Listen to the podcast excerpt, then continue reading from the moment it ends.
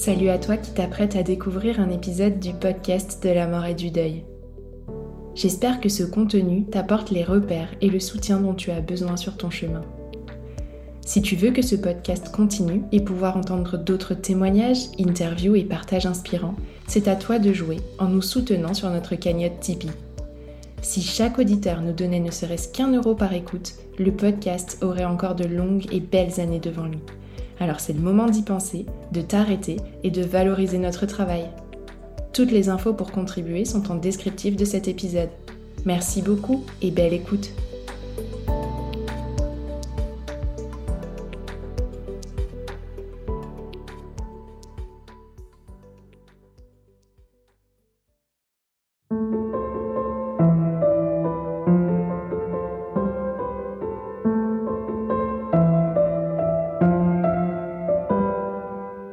Bonjour à tous et bienvenue sur le podcast de la mort, le podcast qui explore la mort et le deuil sous toutes leurs coutures. Je suis Tiffany, accompagnante du deuil et créatrice de ce podcast. Pour cette nouvelle mini-série, j'ai décidé d'aborder un thème particulièrement difficile, celui du suicide. Ces épisodes ne seront donc, une fois de plus, pas entendables par tous et il est essentiel de bien prendre le temps de vous écouter vous avant de décider de vous lancer dans leur découverte. Certains d'entre vous auront peut-être remarqué que cette mini-série dédiée au suicide ne fait écho à aucune date forte du calendrier. Non, elle fait écho à une date de mon calendrier personnel, à la perte par suicide d'une personne très chère à mon cœur, il s'agit de ma cousine, Laurie, envolée en janvier 2011. Elle n'est pas la seule que j'ai perdue ainsi, et j'ai également une pensée pour une amie en partageant ces épisodes. C'est donc une date personnelle qui m'a poussée à mettre en lumière ce sujet difficile mais essentiel ce mois-ci.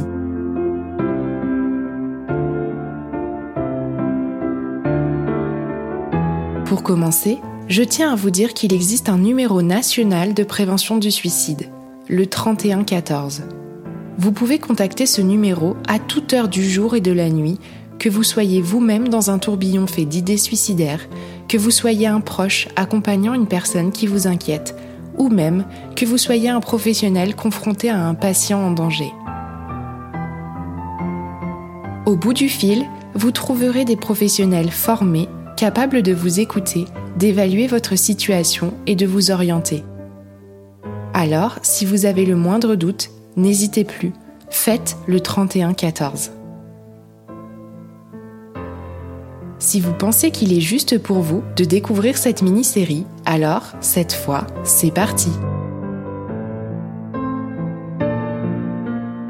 Pour ce premier épisode, j'ai le plaisir d'accueillir le docteur Édouard Laune, médecin psychiatre à l'hôpital Vinatier de Lyon et responsable des unités de prévention du suicide. À travers ce premier partage, Édouard balise le sujet, déconstruit certaines de nos représentations, donne quelques repères et apporte, surtout, beaucoup de soutien dans l'accompagnement d'une personne en souffrance ou dans le deuil d'une personne décédée par suicide.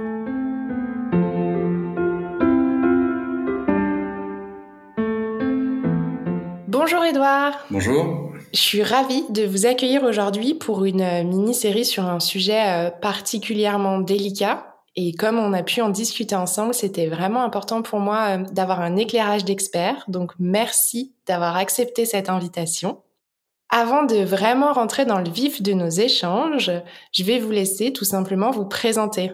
Eh ben, merci beaucoup pour cette proposition. Je suis ravi aussi de, de pouvoir intervenir dans le cadre du, podcast de la mort. Donc, je m'appelle Edouard Laune, je suis médecin psychiatre au centre hospitalier Le Vinatier à Lyon et je suis médecin responsable des unités de prévention du suicide qui comprennent le centre de prévention du suicide, le dispositif vigilance et le numéro national de prévention suicide, le 3114. Et par ailleurs, je suis doctorant en philosophie de la santé, donc je m'intéresse à un certain nombre de réflexions euh, autour des enjeux de santé, notamment euh, des inégalités sociales de santé et de la question de la place du deuil dans notre société.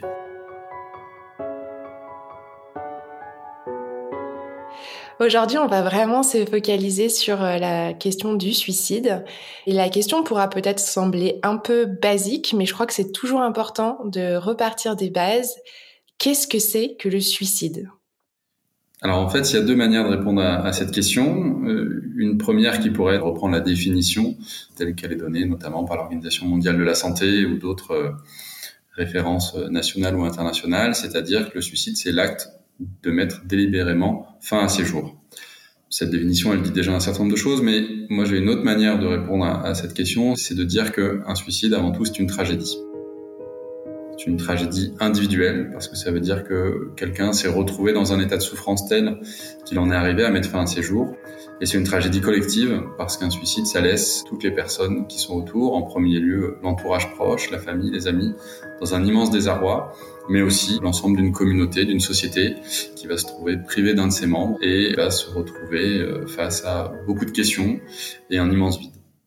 Est-ce que il n'y a qu'un seul visage du suicide finalement ou j'ai eu la question d'une de mes auditrices, est-ce qu'on peut aussi parler de suicide à petit feu? Effectivement, il y a quasiment autant de conduites suicidaires que d'individus parce que c'est toujours une question de trajectoire individuelle et de ce que les personnes ont pu vivre euh, dans leur plus tendre enfance, euh, à l'adolescence, euh, à l'entrée dans l'âge adulte ou au cours de la vie. C'est vrai que c'est une question qui est complexe parce que si on reste sur la définition précise, le suicide reste l'acte de mettre fin délibérément à ses jours de manière relativement soudaine et brutale.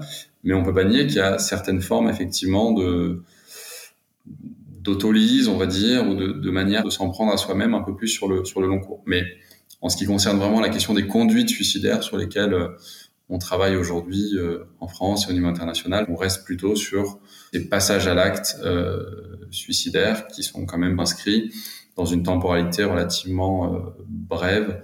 Après, ça ne veut pas dire qu'il n'y a pas depuis des semaines, voire des mois, une souffrance très importante, peut-être d'autres passages à l'acte antérieurs ou des conduites de mise en danger de soi. Est-ce que vous pourriez nous expliquer ce que vous mettez derrière le terme conduite suicidaire? Et éventuellement, dans le même temps, euh, la crise suicidaire Il y a un terme qui est utilisé lorsqu'on parle de la question des conduites suicidaires, c'est celui de continuum. Idée suicidaire, tentative de suicide, décès par suicide. Parce qu'effectivement, il y a différentes manières d'être confronté à la question du suicide. Euh, la première, c'est d'avoir des idées suicidaires, c'est quelque chose de relativement fréquent notamment dans les populations jeunes, dans les populations âgées. Ça veut dire envisager le fait de pouvoir mettre fin à ses jours. Ce qui est déjà à distinguer euh, des idées de mort. Hein, on peut tous avoir des idées de mort, c'est-à-dire penser à sa propre mort, peut-être même l'envisager, peut-être même parfois souhaiter qu'elle puisse arriver sans que ce soit forcément des idées suicidaires.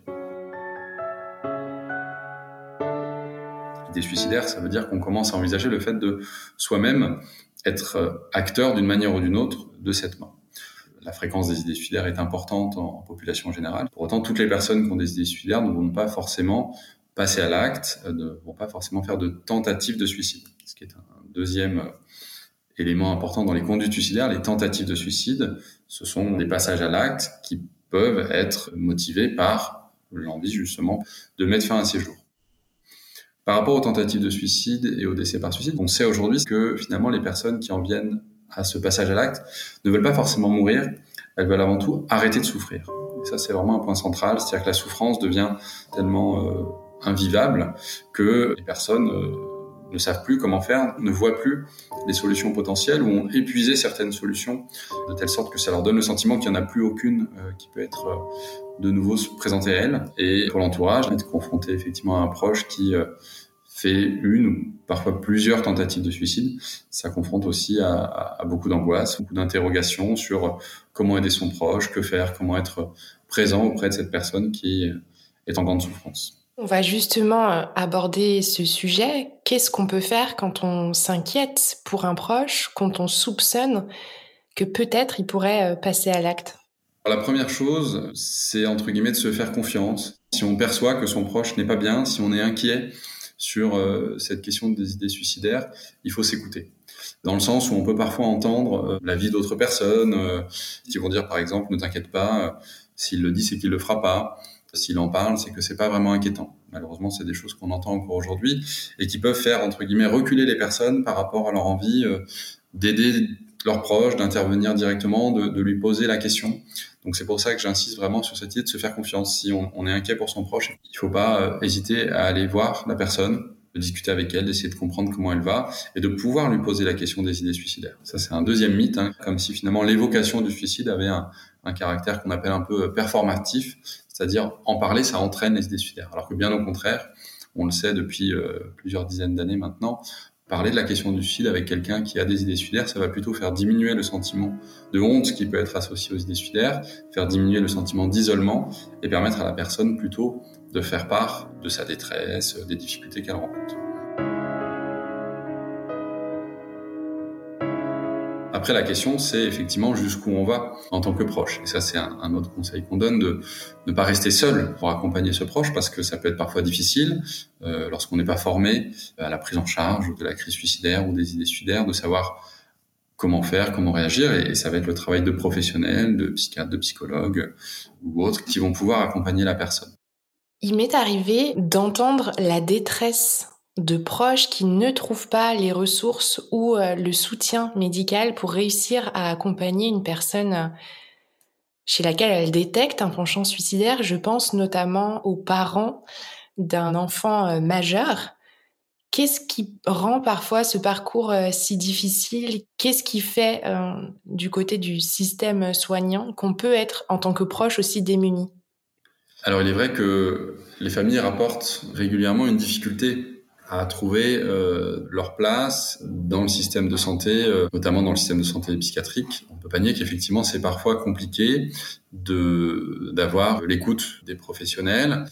Pour autant, je pense qu'il est important de dire aux personnes qu'il ne faut pas hésiter à contacter les professionnels pour leur faire part de ce qu'on observe en tant que proche, en tant que famille, si on est inquiet.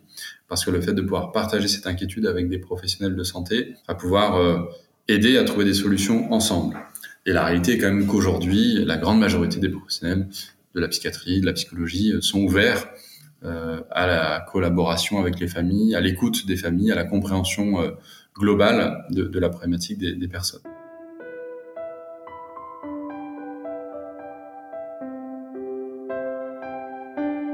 Je citais aussi tout à l'heure le 3114, le numéro national de prévention du suicide. Il a aussi été pensé dans ce sens. Parce qu'en tant que proche, il est difficile de savoir où mettre le curseur. Les familles ne peuvent pas jouer le rôle de soignant. Je crois que ça c'est important. Qu'elles soient euh, dans l'accompagnement d'une personne en crise suicidaire ou qu'elles soient endeuillées par suicide, elles peuvent avoir un rôle de proche, mais elles peuvent pas jouer le rôle d'infirmière ou d'infirmier à domicile. On voit aussi parfois dans l'autre sens des familles très inquiètes alors que le risque apparaît euh, plus faible. Et c'est aussi le rôle des professionnels de pouvoir dire un petit peu, d'avoir une sorte de, de thermomètre de l'inquiétude pour dire, euh, voilà, aujourd'hui, nous, en tant que professionnels, où se situe notre inquiétude et, nous, et nous, la partageons avec vous pour qu'ensemble, on puisse justement euh, être dans ce réseau de, de sollicitude et de soutien de votre proche.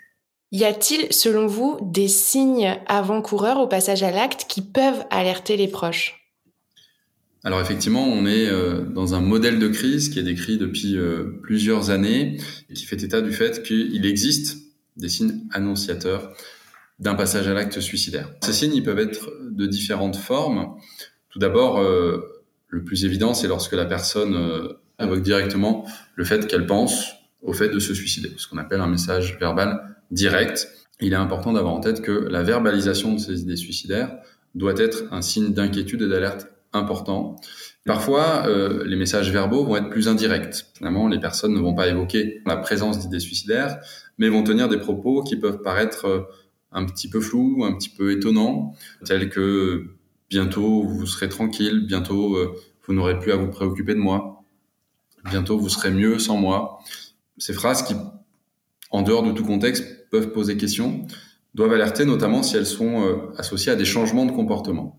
Et c'est le troisième type de signe que l'on voit, ces changements de comportement, notamment s'ils sont relativement brutaux, s'ils sont relativement euh, significatifs, c'est-à-dire qu'il y a un changement vraiment euh, conséquent dans le comportement de la personne, soit que la personne va euh, se mettre à préparer son passage à l'acte de manière relativement visible, c'est-à-dire acheter des moyens, ou en tout cas se procurer des moyens qui vont lui permettre de passer à l'acte, ou préparer l'après, peut-être euh, rédiger un testament, passer à la banque pour mettre en ordre euh, les questions financières ou mettre en ordre des questions administratives.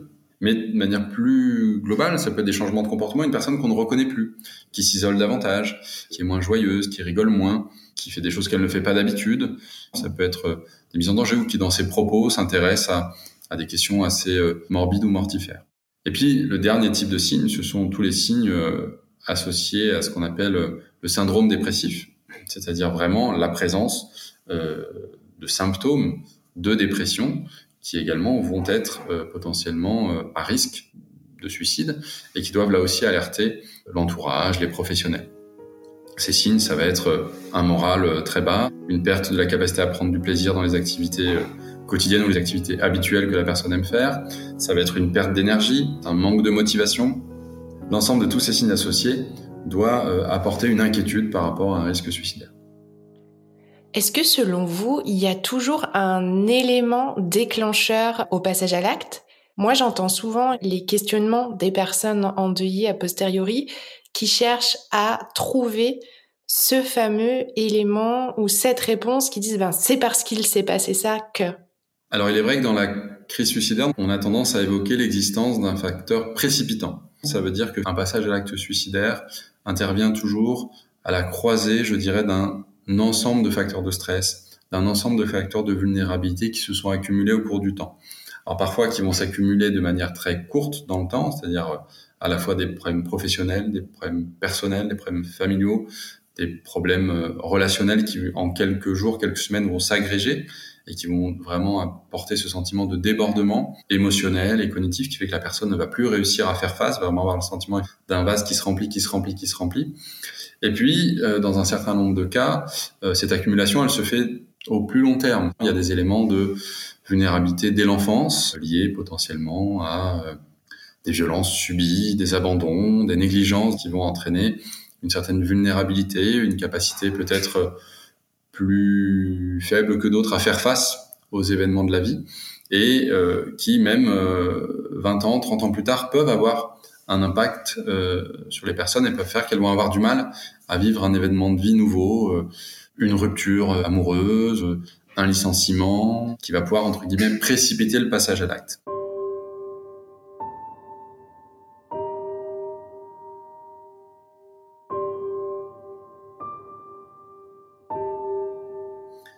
Mais dans l'autre sens, lorsqu'on accompagne effectivement des personnes endeuillées par suite, parfois on ne retrouve pas euh, d'événements précipitants, on ne retrouve pas euh, cette goutte d'eau qui a fait déborder le vase, hein, tel que le disent parfois les personnes qui ont fait des tentatives de suicide. Est-ce que ça veut dire qu'on ne la retrouve pas parce qu'elle n'est pas forcément compréhensible et visible de l'extérieur? Est-ce que ça veut dire qu'elle n'a pas toujours existé? C'est difficile à dire. Mais en tout cas, le message principal, c'est que c'est toujours une accumulation et qu'on ne pourra jamais retrouver une cause unique au passage à l'acte. C'est impossible. Même si on trouve un événement précipitant qui semble donner la clé du passage à l'acte, finalement, l'image qu'on donne souvent du site, c'est plutôt celle d'un puzzle, c'est-à-dire un ensemble de pièces qui, mises bout à bout, vont euh, aider peut-être à comprendre le passage à l'acte. Malheureusement, ce puzzle, il est toujours incomplet. Il y a toujours des zones d'ombre parce que même une personne avec qui on a passé euh, des dizaines d'années, même son enfant, même son parent, même son conjoint, sa conjointe. On sait jamais tout d'une personne, malheureusement. Il y a des choses qui se passent, il y a des choses qui nous traversent malgré nous, des choses qu'on a vécues, euh, qui nous fragilisent malgré nous, dont on n'a pas forcément euh, conscience et qui peuvent avoir un rôle sur euh, ces passages à l'acte à un moment donné.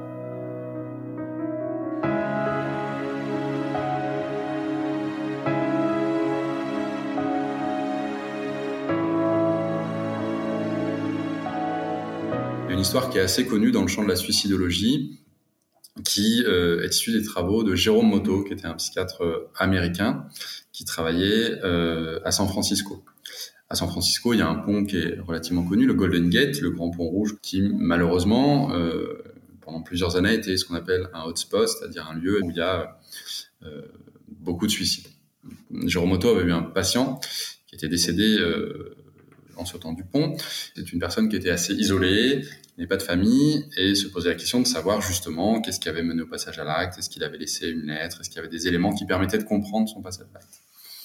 Donc Jérôme Otto avec le coroner, le coroner c'est une sorte d'enquêteur hein, qui est entre le médecin légiste et l'inspecteur, on va dire, euh, aux États-Unis, ils sont allés au domicile de, de cette personne et ont retrouvé un petit mot posé sur la table qui disait Aujourd'hui, je vais aller me promener près du pont.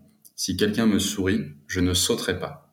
Cette histoire, elle est importante parce qu'elle a marqué très fortement l'histoire de la suicidologie et la survenue de cette idée centrale que par euh, le lien social qu'on peut avoir les uns avec les autres, même un sourire, une main tendue, une discussion, une phrase va peut-être éviter un passage à l'acte suicidaire. Et c'est ce que je dis euh, souvent aux familles justement, peut-être euh, que leur proche en est venu à faire une tentative de suicide ou en est venu à décéder par suicide, mais il y a peut-être des centaines, des milliers de fois où elles ont empêché parce qu'elles ont su apporter ce sourire, cette parole, cette attention qui a fait que le désarroi de la personne a pu euh, diminuer à ce moment-là. Est-ce que vous pensez qu'une personne peut se sortir de tendances suicidaires?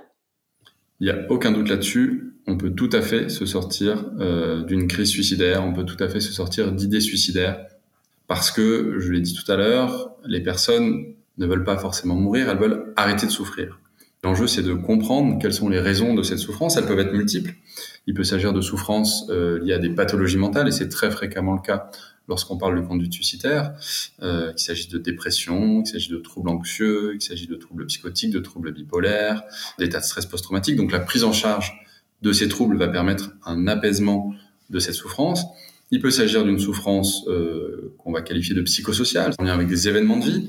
Alors bien sûr, on ne peut pas changer la vie des personnes, on ne peut pas revenir sur des événements qui ont lieu, mais on peut atténuer l'impact psychologique que ces événements vont avoir, on peut diminuer la place que ces événements vont prendre dans la représentation des individus, on peut les aider à éviter un certain nombre d'événements négatifs aussi. L'expérience le montre, les données, qu'elles soient euh, cliniques, qu'elles soient épidémiologiques, thérapeutiques, françaises ou internationales, vont toutes dans ce sens. On peut toujours éviter un passage à l'acte et toujours sortir d'une crise suicidaire.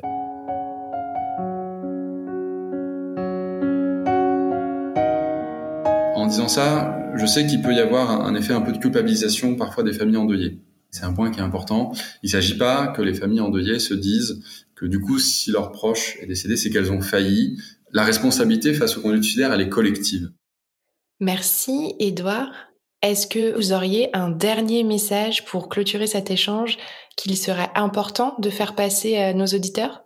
S'il y a un message euh, important quand on parle de prévention du suicide, c'est vraiment l'idée que le suicide, c'est l'affaire de toutes et tous au sens euh, positif du terme, où justement, collectivement, par euh, la volonté profonde de prévenir le suicide, de prévenir les conduites suicidaires, on pourra réussir à poursuivre la diminution qu'on observe depuis euh, plusieurs décennies, éviter des décès par suicide, on pourra venir en aide aux plus jeunes, aux plus âgés, à toutes les personnes qui en ont besoin, en fonctionnant en partenariat, en collaboration entre professionnels, familles, proches, entre euh, monde associatif et monde hospitalier, entre politique et, et, soignants, en impliquant toutes les personnes, on pourra réussir à poursuivre cette diminution. Donc vraiment ce terme d'espoir, à la fois dans le cadre de la prévention du suicide, dans la prise en charge des personnes endeuillées par suicide, est vraiment un terme fort.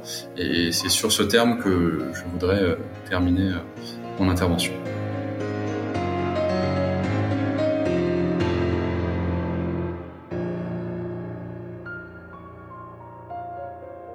Merci beaucoup, Edouard, pour cet échange qui, je suis sûre, euh, éclairera beaucoup des auditeurs.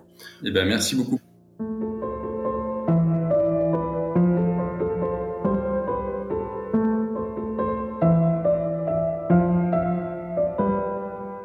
Vous venez d'écouter un nouvel épisode du podcast de la mort.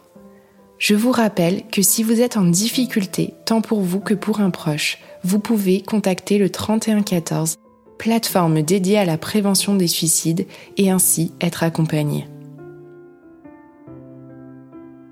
Cet épisode a été monté par Elsa Doll. J'espère que ce partage vous a éclairé et si tel est le cas, n'hésitez pas à me partager vos retours sur les réseaux sociaux, Instagram, Facebook, mais aussi TikTok de temps en temps. Vous pouvez aussi laisser 5 étoiles et un commentaire sur Apple Podcast et Spotify pour permettre au podcast de la mort d'être toujours plus visible. Enfin, n'hésitez pas à en faire un don sur mon site internet www.lepodcastdelamortoutattaché.fr dans l'onglet Soutenir le podcast si vous voulez encourager la suite de cette aventure. Je vous donne rendez-vous la semaine prochaine pour un nouveau partage.